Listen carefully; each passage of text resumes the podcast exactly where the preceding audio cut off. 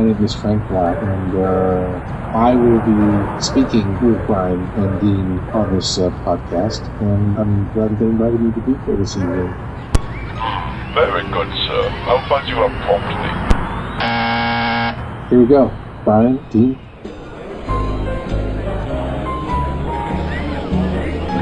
I'm here at the Podcast tent party with Brian. There's a ton of people now everywhere. They're doing crazy stuff. Everyone's drinking. Everyone's having a good time. Yeah, this is really the best party I've been to in quite some time. And actually, I think people here might be having too much fun. We may not be able to hear each other pretty well. So why don't we go out to the, the veranda out there so we can be heard better? Yeah, it's a beautiful night. It's a beautiful night. Let's get out there. We'll be a little quieter. We don't have to shout the whole time. We'll just be back in a minute, folks. We'll be right with you, and we'll start off the Podcast tent party.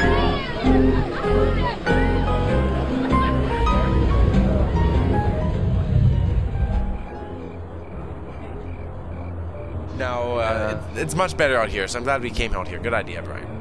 Oh, thank you. Who's that coming our way? Is that, is that Sir Rockabye? I think it I, th- I think it is. He's got a guitar with him at our party. Like, I'm, I'm sure the jazz trio is loving that. Yeah, I know, but wait, is, is he singing something? He is. Uh, well, that's... You, Mike Mann. Yeah, I don't know your name. You work for me. Go over there and record this guy. Don't look at me that way. Go. You can't find good help these days. Rockin' I am... Uh, Dean and Brian wanted to know if you want to say anything for the podcast. This is Sir Rockabye coming straight to you from the frank black dot net podcast episode ten, saying I'm Sir Rockabye. A rockin' I am. I'm Sir Rockabye. Alright, Scrumpy, that's enough. Alright, well, Sir Rockabye is at the party and clearly been here for a long time. Let me take a sip of this champagne first to sort of wet my palate. Oh, that's a good idea. Well, while you're doing that, I'll just tell our listeners here about what's going on. We have a little bit of a Podcast ten penthouse party. We're having it in the halfway point between Saskatoon and Oakland, and that is Thunder Bay. Glamorous, glamorous Thunder Bay. Now, we've, uh, as you may have heard, we've buzzed up Frank Black. He is coming to the party. We're very excited to have him here tonight, and he's going to be talking with us a little later. It's a long elevator ride up from Oregon, but uh, he should be here shortly, and we'll be chatting with him. Now, speaking of here, though, now we have uh, one of our friends is here. Come on over, say hi to the podcast, folks. Hey, everybody, this is Toby Fett. Big congratulations to Dean and Brian on this, the tenth frank black dot net podcast. You guys rock. Keep it up. we'll, we'll try, Toby. We'll try. All right, thanks a lot, Toby. We'll see you later. What a guy, that Toby. Nice gentleman. One of the reasons we're celebrating tonight is because last podcast, episode number nine... Our best of podcast. Our best of podcast, and has also been our best downloaded podcast. Ooh. So we just wanted to celebrate a little bit since we improved uh, our downloads quite a bit between numbers eight and nine, and hopefully number ten will be even better because we have to pay for this party somehow. Brian's drinking up all the champagne over there. Give me that bottle. And so we have lots of fun stuff planned for you guys tonight. As Dean said, we're going to talk to Mister Frank Black. We're going to hear from some contest winners from last time. We have a brand new contest for you guys. We have all sorts of fun stuff going on. But first, oh, wait, hang on a second. Someone else is coming out to the patio. Hi, guys. Hey, hey Katherine. Katherine. What's that song you play at the beginning of the podcast? Uh, that's a track off The Cult of Ray. It's one of our favorite tracks. We picked it because we had both thought it's a pretty underappreciated song. Isn't that right, Dean?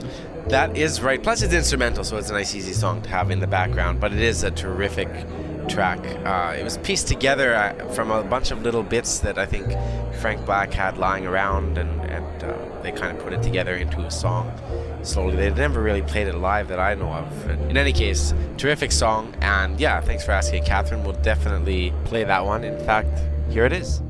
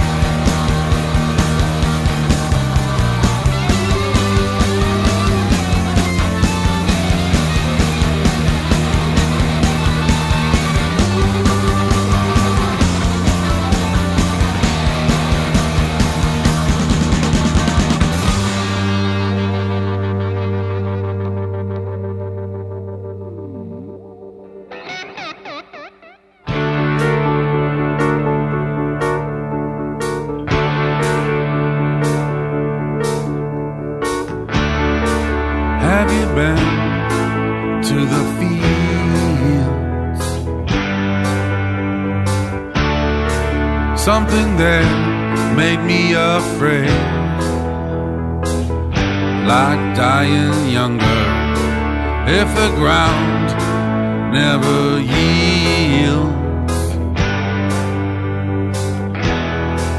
We will feel the hunger, take him out with the seas, roll him on the barren ground, mix blood and water, do not doubt our every need.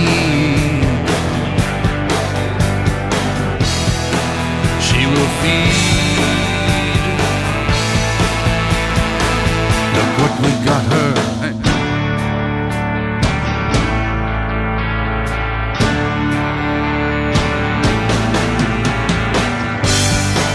Clear the way for Johnny Barleycorn.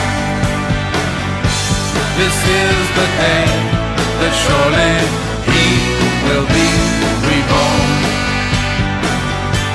Bring down the blame on Johnny. He shall be the one that will be torn.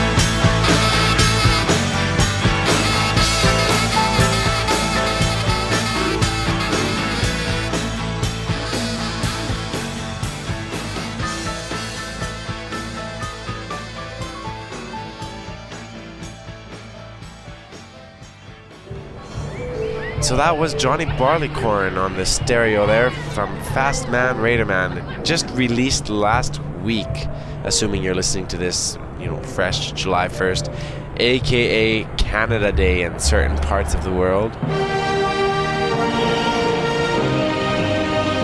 And, or if you're listening to it three days later, perhaps July fourth, Independence Day in other parts of the world.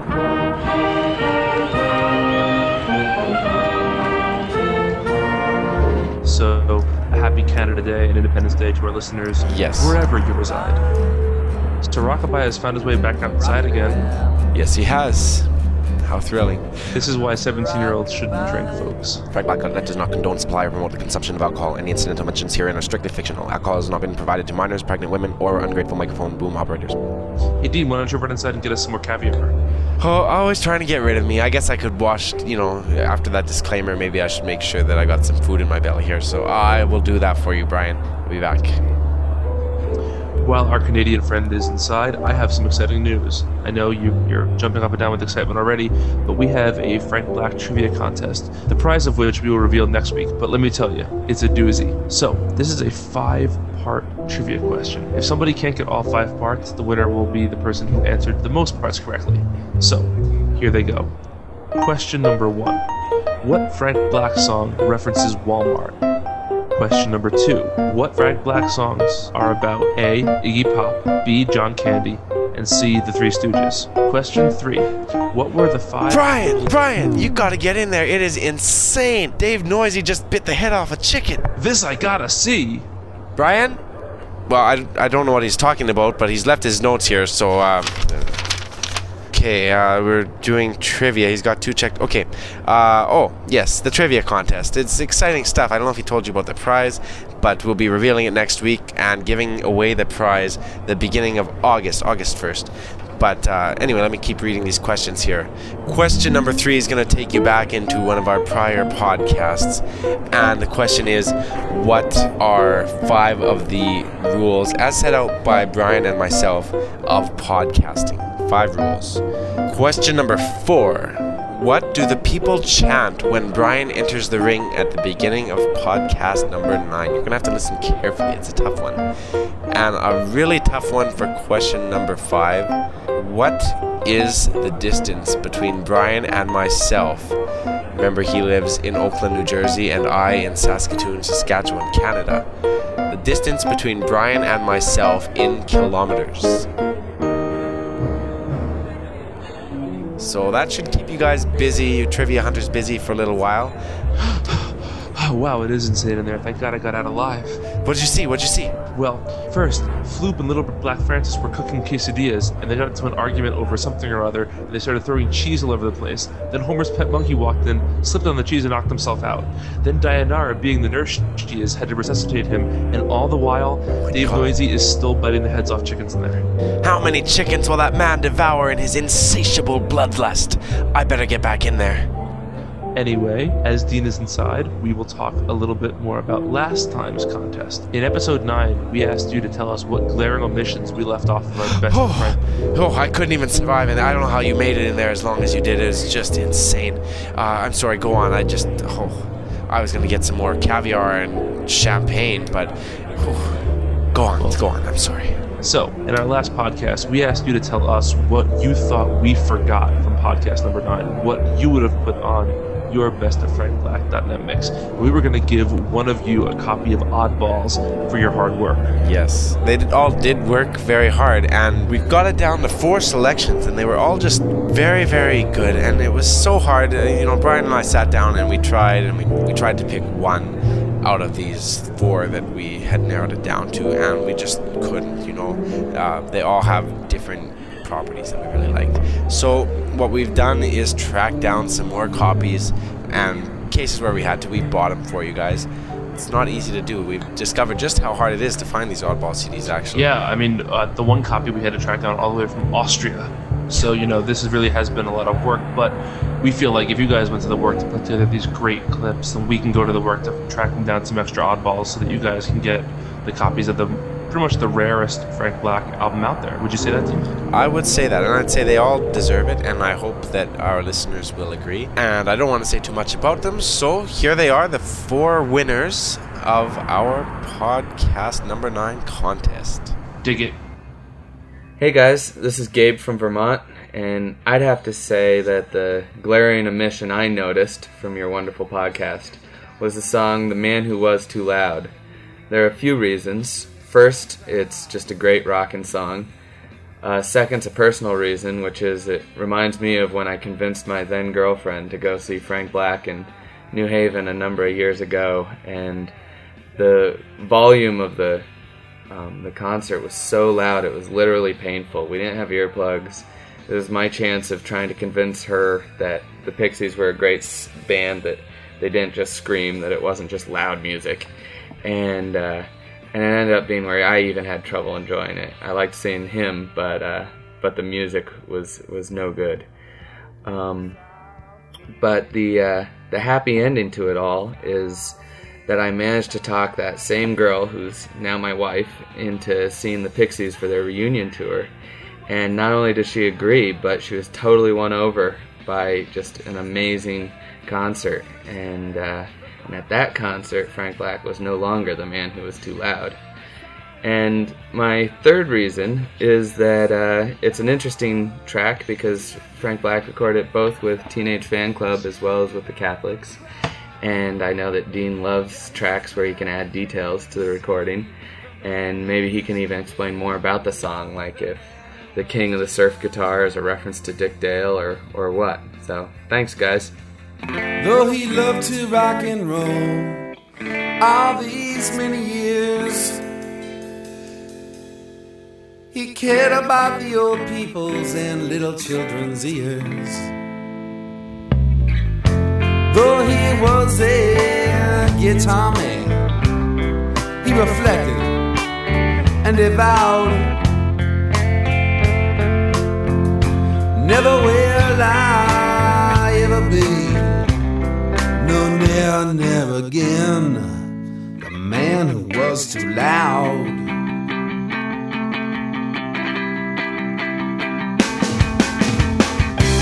Johnny's not a poor man.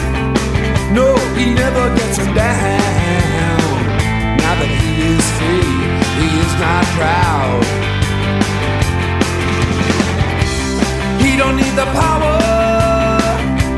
just to make a sound. He is not the man that he used to be.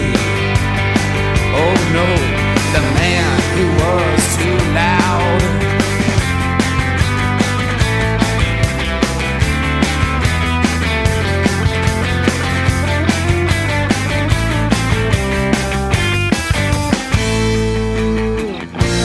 I will play softly, I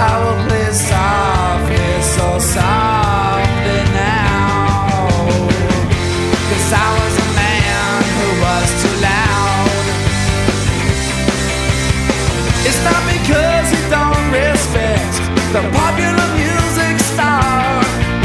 You know I saw him open up for the King of the Surf Guitar. Do not think he does not like the cheering of the crowd. Now he is glad that they came to see the man who used to be, the man who was too loud.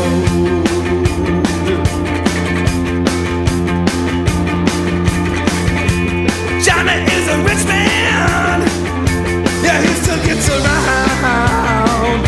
He is glad to be the cat who meows. He don't need the power or just to get his sound. He is not the man that he used to be. Oh no, no, the man who was too loud.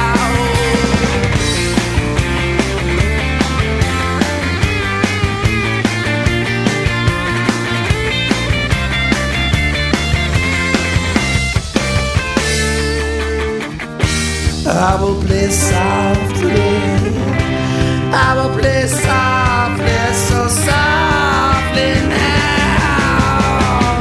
'cause I was a man who was too loud. I was way too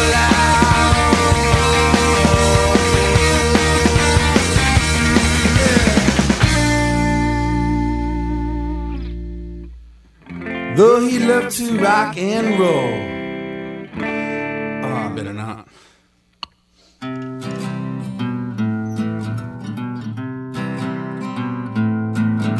I heard you got a copy of Oddballs sent to you. Complete my Frank collection is what that C D would do. I I hear my doorbell ringing, and I open up to see a package on my doorstep just for me. Now just as I'd expect, number nine podcast was great. There's nothing that I would change, there's nothing that I hate. Please keep the podcasts coming, they're awesome, I ain't lying. I don't know how to thank you, Dean and Brian.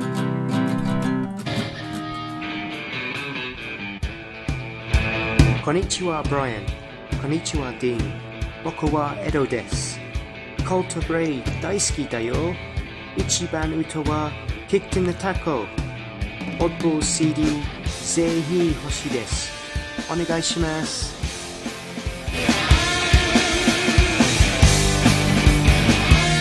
Well, hi Dean, hi Brian, this is Ed. Obviously I'm not Japanese, you can tell by the terrible Japanese you just heard there, but I live out here in Japan and I love listening to your podcast. I listen to it on my way to school every day uh, on the subway, and uh, I really, really like the last show. Great introduction to uh, Frank Black for new people and good fun for old uh, fans alike. And uh, I really, really, really want a copy of Oddballs. I promise you will never see a copy of Oddballs on um, eBay from me. So thanks again for putting the show together, and uh, speak to you soon. Bye. Oh, P S I forgot to say, my favourite Frank Black track is Kicked in the Taco. I thought it was a shame you had nothing from Cult of Ray on the programme. And every time I hear Kicked in the Taco, I just have to play uh, air guitar along with it. So just in case you didn't catch the Japanese, Kicked in the Taco.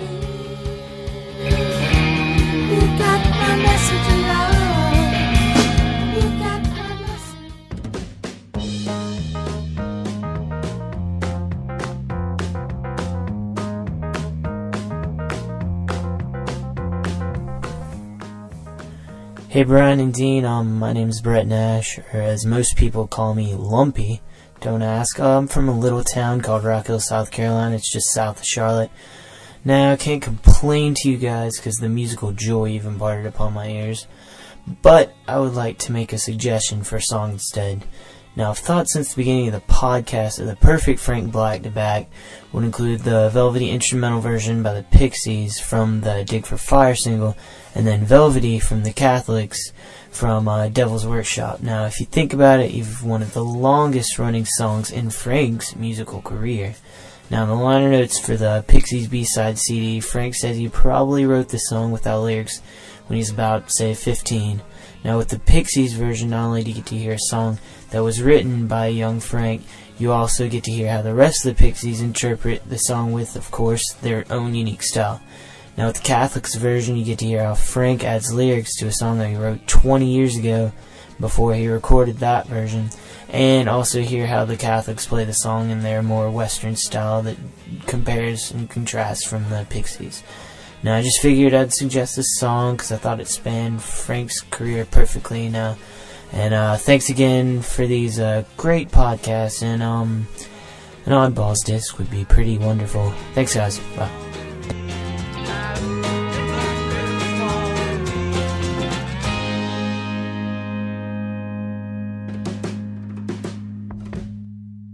It's all a repeat anyway.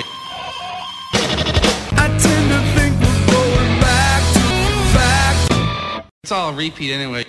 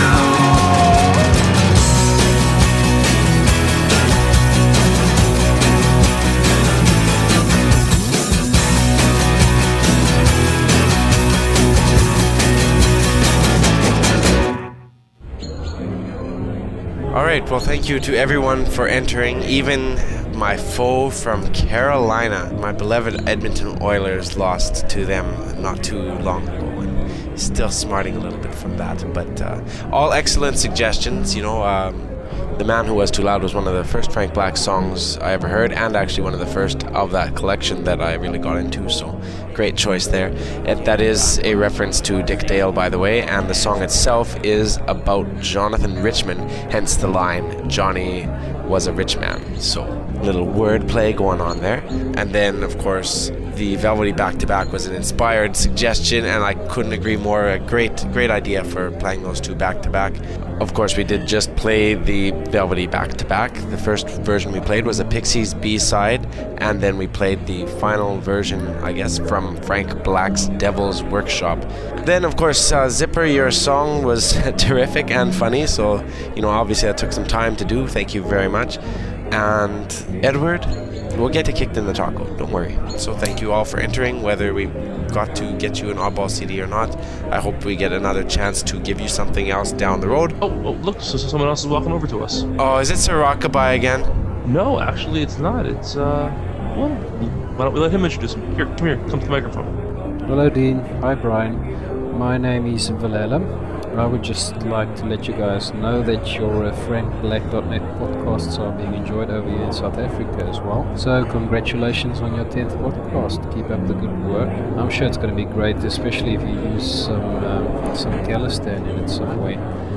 Uh, yeah, so keep up the good work and um, cheers. Thank you. We appreciate the kind words. Actually, if I were to have submitted an entry to this contest, I would have said that I thought Calistan was the song that we left off last week's, because that really is a fantastic song also. So, it here is. You go. Hey,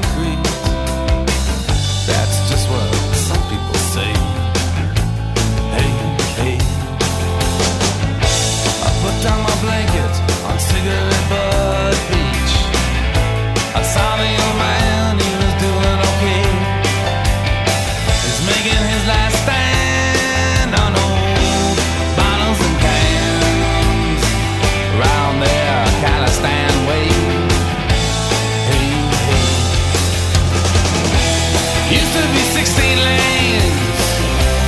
Used to be Nuevo Spain. Used to be Juan Wayne. Used to be Mexico. Used to be Navajo. Used to be Yippee-yay.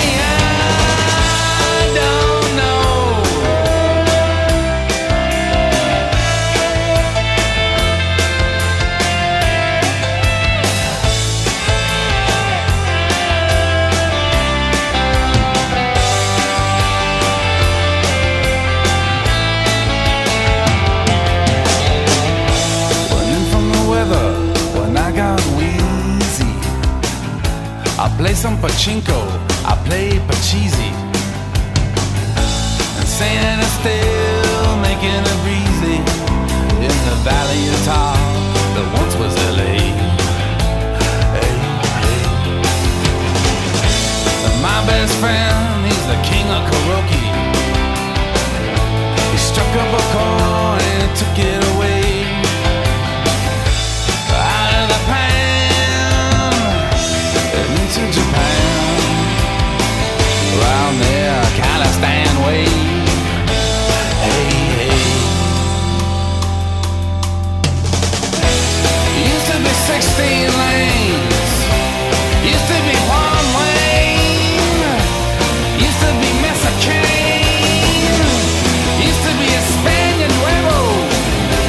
Used to be Navajo. Used to be Yippee-yay.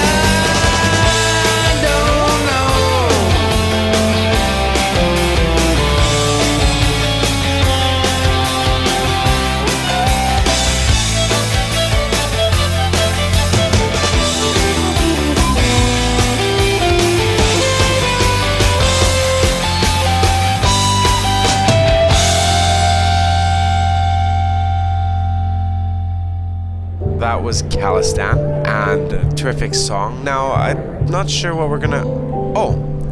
Well, look who's here. The man himself. Frank Black, welcome to the podcast. Do you mind if we talk about the new record for a little while? Sure. Yeah, um, that just came out today. I guess that's probably a good idea. Hey? Yeah, I guess now it's it's officially released in America, on the East Coast at least, because it's one forty-four a m, so... It is now officially in stores on the East Coast. I know that this was recorded in bits and pieces. So do you find that this was a little bit more of a... Uh, I, I kind of think of it as just my own little thing here. I'm almost like a photo album of, you know, little pieces of here and there put together in this one nice little package, whereas Honeycomb felt more like just one uniform piece. Does that make any sense? Yeah, you know, there's something about Honeycomb which is very uniform. You know, it's all recorded in the same studio with the same guys, all in a period of, you know, three or four days. So, yeah, that has a certain uniform quality that happens when you record that way. So this record is a little, a little more divided up, but it, it's not so unusual. The way that I recorded Fast Man Raider Man is not so unusual as compared to uh, other people in the way that they, they make records. There's nothing strange or anything about the method. I think lots of people record and record and they compile and they, they sift through it all, and they, sometimes they try to give it some kind of continuity, you know, the way they mix it or whatever. I think John Tibbin, you know, made the point to me when uh, we were putting together the record that one studio recording doesn't have to match up with another studio recording in this really picture-perfect kind of way that, you know, great rock and roll albums throughout time, you know, have been all over the map sometimes, you know. In other words, he he, he doesn't he doesn't take that kind of aesthetic too seriously either. I have a question about the, about the two discs of, of the new record. Did you put a lot of thought into what's disc one and what's disc two uh, in terms of a track listing, or is it just more whatever sounded good together? I guess disc one is a record that my manager compiled, and then I did another session in Los Angeles, and so I had a few more songs, and one of them in particular I really wanted on the record. But also I felt a little bit of pang of having abandoned some other songs that Ken left off of disc one. I understand why he left them off. He he compiled, disc one was a great record, and in Ken's mind, it is the better record. However, there was, I don't know, some more grittier kind of stuff, like Sad, Old World, Fitzgerald, In the Time of My Ruin. You know, those were songs that I really wanted to uh, have on the record, but Ken left them off, and I understand why he did. He had a certain thing he was going for, which he did accomplish. So disc one represents the Ken Goes record. And then I ruined everything. Brought in disc two. Do you have a favorite of the two discs? Like, or would you say your preference is more towards disc two then, or just that you wanted to have those songs? Well, disc one is definitely like slightly slicker, and it's more moody sounding. It's more sort of grand and kind of restrained. You know, a little more gentle. I guess disc two is a little more quirky, a little more upbeat. But in general, I mean, it's not a very aggressive rock and roll album or anything like that. I'm, I'm not going to deny that. But uh, I guess I don't have a preference between the two, no. I mean, there's certain songs that I feel a little funny about, even. Like, I wasn't sure what to think about them as songs or the way that they came out, you know. But. Like what? Like Dog Sleep. Oh, I love that song. Yeah, I, that's one of my favorites too. To be honest. But every, you know, w- when we were, you know, sitting around with our small circle of friends, whoever had copies of various mixes of this, you know, would always come back and say, "Oh, and that thing there with the trombone, the Dog Sleep song, I love that song." Everybody just loved that song. Yeah. So it was like, you know, after a while, it was sort of like, all right, all right, all right, I'll, I won't leave it off, you know. Don't take off the Dog Sleep.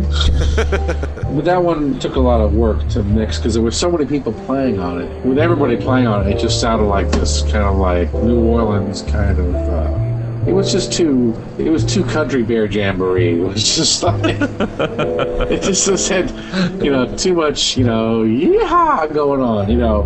And uh, so we basically took all the guitars out of it. We just dropped the guitars. And so it's all it's got is keyboards. Keyboards, you can hear a little bit of my ukulele. And it's still got plenty of spunk with the two keyboards that are playing it. But it's definitely more true to the chord progression and more true to the mood of the chord progression. I mean, it's a very different song when I play it just on my ukulele. It's it's more bluesy, you know, but we didn't give a lot of instruction to these guys. We just give them chord charts and say, let's play it, you know. And it sort of comes out the way that it comes out. And that's the way that they interpreted it. Yeah, it's interesting how you can give the same piece of music to two different people and end up with two completely different songs. Uh, it does all sort of come down to, I guess, where you go with the music, how you interpret it. And actually, that reminds me, if I can divert our topic slightly, I remember reading a Billboard article about, I don't know, a week or two ago, and it was saying how you and the Pixies had tried out some new songs, and they had been scrapped, I guess. They didn't work out the way you guys had hoped. And I also remember Joey further back saying how he was thinking that this might be, he might be coming up on the end of the Pixies with this tour. So I guess the question is, do you think this is sort of the end, the last tour with the Pixies? Uh, I don't know. I mean, did, did Joey hint at that? He had said to Billboard that from this point out, it would have to be something pretty special to get the four of you to record an album. Like, he made it sound pretty much like, you know, we've given ourselves this amount of time, nothing's happened yet, so it's time for us to start thinking about other things. At least that's the impression I got. Dean, do you agree with yeah, that? Yeah, no, that sounds about right from what I remember. It was a while yeah. ago. Well, I mean, w- without sounding like there's some sort of, like, turmoil in the band or whatever, there's not really. But basically it comes down to, you know, I think Joey and I and Dave are sort of up for making a record, and Kim is reticent about that. And she has valid reasons for that. Uh, you know, they're, they're pretty obvious. I mean, you know, if you've got a good reputation and you, you made your mark and you made your repertoire, uh, and it was some years ago, which is exactly the case of the Pixies, you don't necessarily want to mess it up by coming out with it. Here's our sucky reunion album. You know, you, know you, you don't you don't want to mess with that. And I certainly respect that as a valid reason, because it is a chance that you're taking. But I, I, I am I am less fearful about that. And in fact, I'm almost willing to sort of piss on all of that. you, you know what I mean? Like, I, I'd be I'd be quite happy to, to make a record that sounds absolutely nothing like an old Pixies record. You know what I mean? It just has nothing to do with it. In fact, you know, just a whole other thing. I mean, as long as it's good, I mean, that's all I care about. As long as I think it's good, and that everyone else in the room thinks it's good, then that's all I really care about. It doesn't have to sound like, you know, the ultimate combination of Doolittle and Surfer Rosa. You know what I mean? It's like I don't feel that precious about it. You know what I mean? It's just like it's just it's just rock music. I mean, That's, I think that's a great attitude. I think so many people worry about that, and so many people probably wouldn't have released Honeycomb so soon after the Pixies reunion, you know, because they would have worried about, well, this isn't really connected. You know, I think it's cool that, that you know, you can just sort of say, well, this is where I am, and I can also be over here. You know, I, I'm not just a one-dimensional object. You know, I, when I make a record, I don't. It's not like the record is like. It's always nice if you can make a record that ends up being like some sort of like bigger, grander statement in hindsight. You know what I mean? Your great, your manifesto, or the, you know, the thing that really just kind of rang all the bells. I mean, everybody wants that. You know what I mean? But that whole thing can kind of just take you down a road that I think is just a little too precious and a little too uptight. And I just want to make music. When I really analyze about like why I got into making records and to be in a band, I can think back to when I was a young teenager or even a pre-teenager, and I just wanted to go like, you know, make a racket with your friends, do something maybe creative, but it was all about fun and making music. I mean, you know, that, that it's just, yeah, I, I never want to focus too much on like, what shall be my next grand statement to the world? You know what I mean? It's just like, it's just too silly, you know what I mean? It's just too silly. So, obviously, wouldn't it be nice if I made a little record and it came out really so pretty and so perfect and everybody loved it and everybody said, yes, you are the best. You're the king of the college rock heap. Wouldn't that be nice?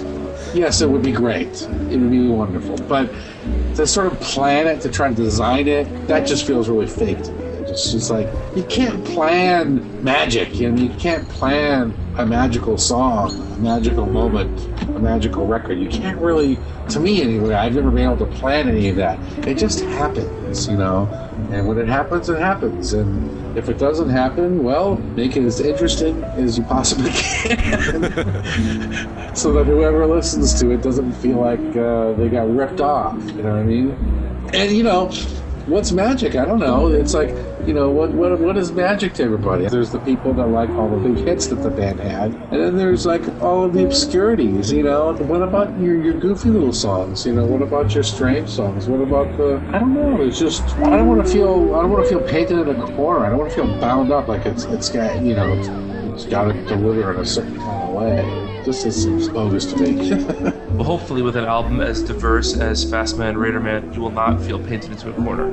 Now, um, we were talking a little bit about the Pixies and how you were trying to write for that particular project. When you were trying to write for Fast Man Raider Man, how would you describe that batch of songs? Quickies. They're quickies. Written very quickly, recorded quickly. And, I mean, the only ones that have a sort of longer history, I suppose, are the two covers, Dirty Old Town and Fare Thee Well, or Sad Man Song, whatever you want to call it, because they're songs that I've maybe known how to play for a while and performed them on various tours, mostly with the Catholics, you know. So they have their, they have a kind of a history in terms of being around a while as a song. That's how it is on, on this record. On Honeycomb, it was different. On Honeycomb, there were songs that had longer histories, you know. I believe but, on this podcast, we're going to play a Catholics demo of Selkie Bride, so I'm sure that one has been around for quite some time. Yeah, uh, it's been around for a few years anyway. Yeah, as I recall, I think I... I, don't, I wonder is he? I wonder if it's an instrumental version? It is. It is. It is. A, yeah, as I recall, I really like that instrumental version. Oh, yeah, it's great. Yeah. Well, I don't know, is it a ukulele or there's something in there that's... Uh, yeah, it's a... Uh, I think it might be an, uh, like a, an oud or whatever. Oh, okay. Uh, I'm probably not saying that right, but you know, like the Greek instrument. Mm-hmm. Rob uh, Rob Lawfer plays it. He plays on a lot of Catholics stuff. You know, he's sort of one of the peripheral musicians that the Catholics ended up playing a lot with. Well, he does a great job, and it's a terrific version, and I'm sure that the people at home are chomping at the bit to hear this Catholics version of Selkie Bride. So thank you very much for joining us, Frank. We will be seeing you again in a few weeks. So listeners at home, stay tuned for more of our multi-part Frank Black interview. But now I think it's time to hear Selkie Bride, an instrumental demo recorded in the last days of the Catholics.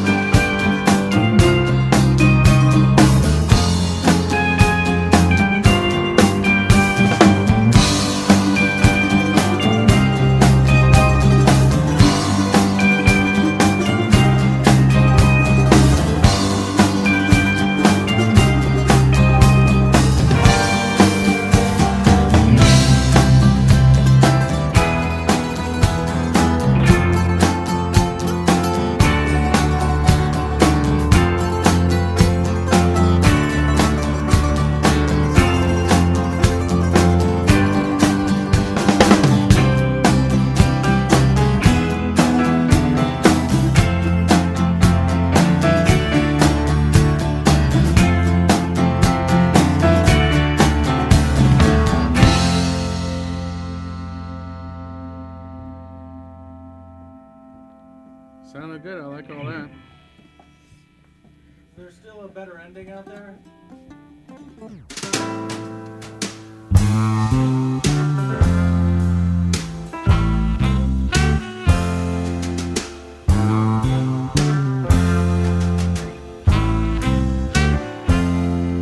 My terrible ways, they got me in jail. Where some did succeed, I always did fail. But I thought I was fine to wait for the day when I'd paid for my terrible ways.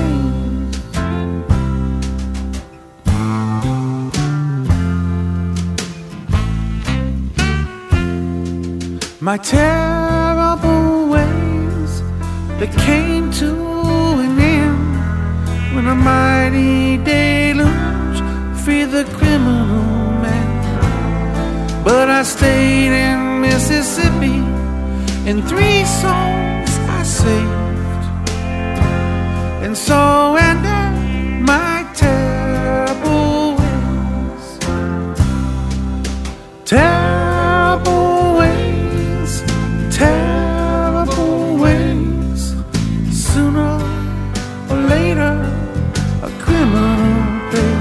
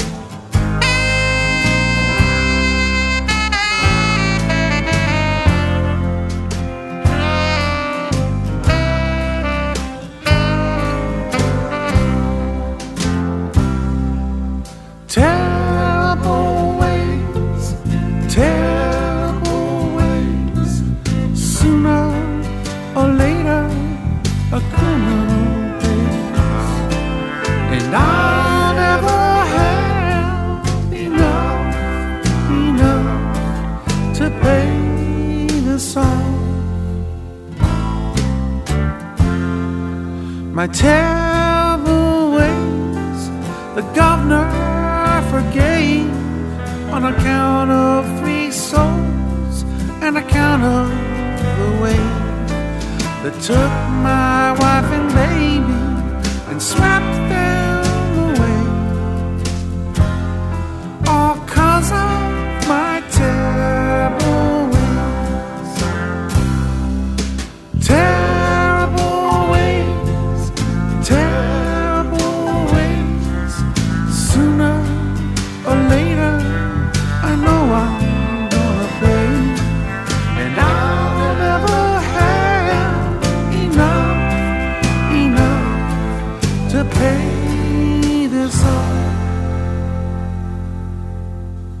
That was My Terrible Ways from Disc two of Fast Man Raider Man. The album's been out a little more than a week, as Dean just said, and there have been some reviews coming in, and we've been working very diligently on the forum to bring you as much information about Fast Man Raider Man as we can. So there have been a couple different threads open to get ideas about what the songs are about or who played on what track. So if you visit the Frank Black forum, forum dot frank black dot net, you can contribute your own theories and ideas about these songs, as well as hear other people's theories. And uh, I don't know if I'm speaking for myself or for Dean here also, but this is the part of the forum that gets me really excited when people are working together to sort of interpret the music of Frank Black. I really, I really enjoy that part of the, the forum. Yeah, no, I love that too. That's uh, that's always part of the attraction to Frank Black's music for me, is is the lyrical decoding, I guess. And it, it's so interesting because, you know what, until you know the answer, you can think it's one thing and someone else can think it's something else, and both are completely valid possibilities. Yeah, and there's no right answer. Well, there is a right answer. It's obviously whatever Frank had in mind, but sometimes maybe he doesn't have anything in mind. It just sort of comes to him, and I don't know. That's the beautiful thing about art, is it's interpretive. It's, you know, you take from it what you will, and I think we all kind of leave our imprint on the song for ourselves, and we take out of it what we want. Yes, and while we were playing uh, Selkie Bride before, uh, Frank Black whispered to us that he had to go. He has two young children waiting for him at home, so he had to leave us, but he, he will, will be, back. be back. So we have we have more coming up with Frank Black in future podcasts, so stay tuned. Yes, in fact, this is the beginning of a, a little bit of a series of interviews with Frank Black and other guests, so... Uh, that's a new feature that we hope you will like and let us know, of course. Podcast at frank black dot net. And I should have mentioned that when we were talking about the contest back there. So I'll just say it again. If you're looking to enter the contest, I'm sorry that I'm doing it here, but podcast at frank black dot net. Send us your answers. You won't find it on the site because we don't like spam very much, but we would love to know what you think. If you have questions, that sort of thing. Any, anyone you'd like us to bring on the podcast and talk with. And of course, as always, you're always welcome to send us requests uh, vocally or by email. It's always nice to hear what people want to hear and be able to play. The only thing them. that Dean started to interrupt, the only thing I don't want to hear right now is Sir Rockabye singing, but here he comes again. Oh my goodness. Sir Rockabye. We should really call his mother and have him picked up. Yeah, well, this underage drinking thing is, you know, I, I'm as tolerant as the next guy, but something's got to be done. So won't someone please think of the children? Uh, wait, Dean, is, is that your phone ringing? Uh, it may be. It may be.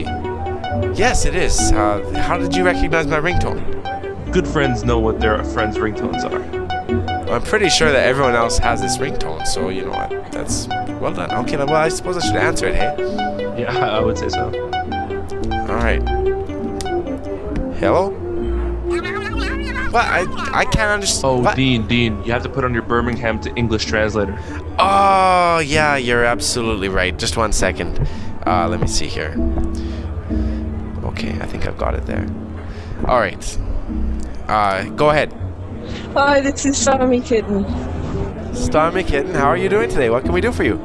I would like to request that you guys play Kicked in the Taco, please. What makes you want to hear that song? Well, I used to listen to um, The Cult of Ray a lot when I was at university. I did quite a lot of travelling, and uh, one day on the train with my headphones in, in the middle of Kicked in the Taco, I forgot that I was on the train and started singing along with the C D and drew some very strange looks from everybody else on the train. I'm sure you did.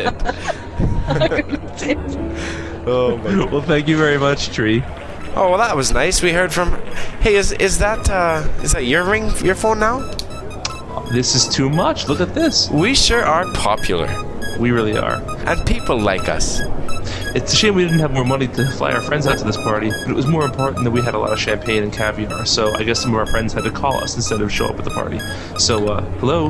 This is Simon. Hey, Simon, it's Brian. Is this Cheeseman one thousand? I remember you from such general chat threads as Election Fever Hits London and Lyrical Gangster. Greetings from sunny England. So what can we play for you today? I'd like you to play for me Manitoba from Show Me Your Tears, please, Brian and Dean. You're going to have to give me a reason why. I don't really have a reason why. It's just my favourite song. Uh, Show Me Your Tears was the first Frank Black album that I actually bought. I got the others out of the library, which is kind of cheating. And that was my favourite song off that, and it's one of my favourite albums. It is a terrific song. And that was your first Frank Black album. Were you listening to the Pixies before that, or...? Uh, yeah, mostly the Pixies. Okay, so that's how you got into Frank Black. Exactly. All right, well, thank you for calling, sir. I was, it's been my pleasure. Thank you. Bye-bye. Bye-bye.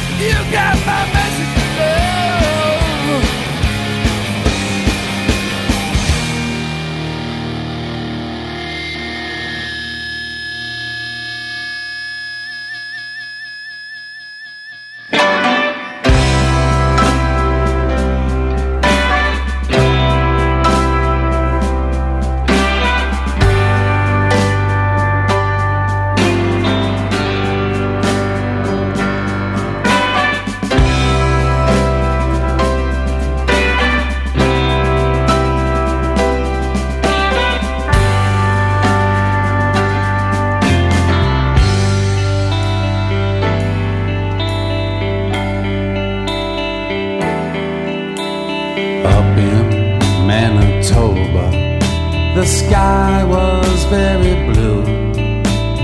People were a few, and nights were getting colder. And when I heard the sound, saw the sky turn red, I got up from my bed, and I wandered far from town.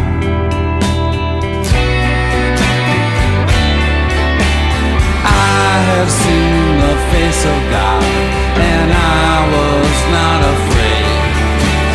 I have seen the face of God, and I have dearly paid. Darkness came, I couldn't see. I had no light to follow. I slept inside the hollow of a dead and fallen tree. I tell you how three days I tried to wake me up, oh, but no. My flesh had turned to snow, and I thought I had died. For I have seen the face of God, and I was not afraid. I have seen the face of God, and I have dearly paid.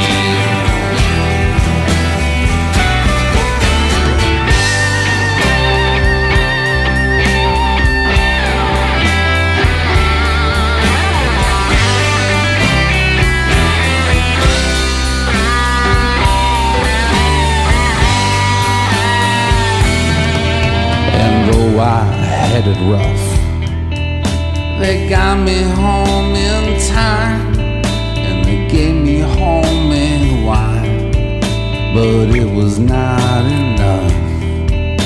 The cold had made me dumb, and I was sent away. These walls are here today, for fifty years and some.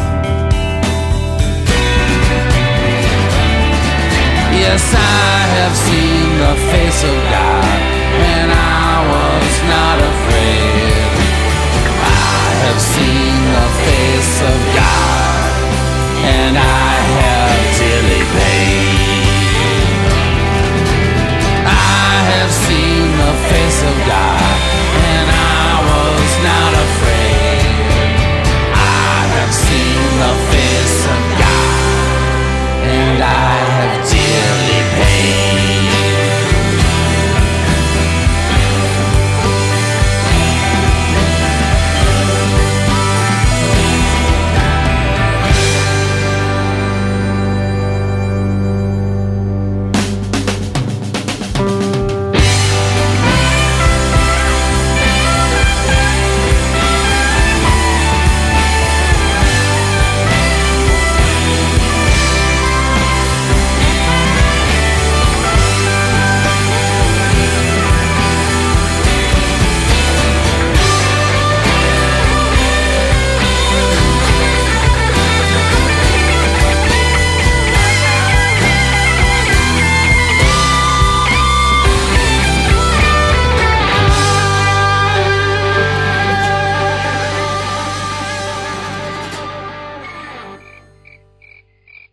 So, this is a nice halfway point, Thunder Bay. Uh, how was your flight out here? Yeah, you know, it was alright. We watched some terrible Julia Roberts movie on the plane. And, you know, oh, I just... The humidity... Yeah, the humidity out here is great, though. I mean, in New Jersey, it's just so humid this time of year. You know, how do you deal with humidity? Do you prefer dry heat, or are you more of...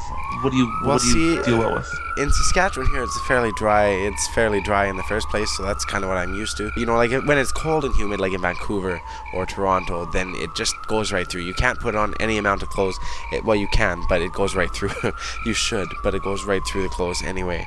And uh, when it's dry, you don't get that. You can put on, you know, like it can be minus seventy-two here, and it has been. And you no, no, wait, wait, wait. Is it minus seventy-two Fahrenheit or Celsius? Well, that's uh, that's Celsius, but. Uh, That's I have no idea what that is. I just I'm, I'm so used to this Fahrenheit thing. Like the metric system just messes with my head, and the, the Celsius. And I, I I can't deal with this. Well, I think what is it? You you multiply by five ninths plus thirty-two. Is that what it is? Or is I don't it know. I don't know. Divide by divide by five and multiply by. No, I think it's multiplied by five. Divide by nine. You guys are still here. Shouldn't you be in bed? Oh, you know, I didn't even think about this. I didn't book a hotel room. Did you? No, I didn't. But funny thing, I was in the downtown quarter when I got here earlier. They had this, you know, charming little street with the cobblestone. The, the bed and breakfast. Yeah, well, I saw that. Yeah, I, but you know, they're all full. But weren't they charming? It really was, and you know, I, the cobblestone on the street really, to me, just made the town. You know, the cobblestone was one of my favorite pieces of architectural design in the world. You know, there's cobblestone everywhere here, so I'm I'm in heaven. I, I love this place. Yeah, this, they, they should change.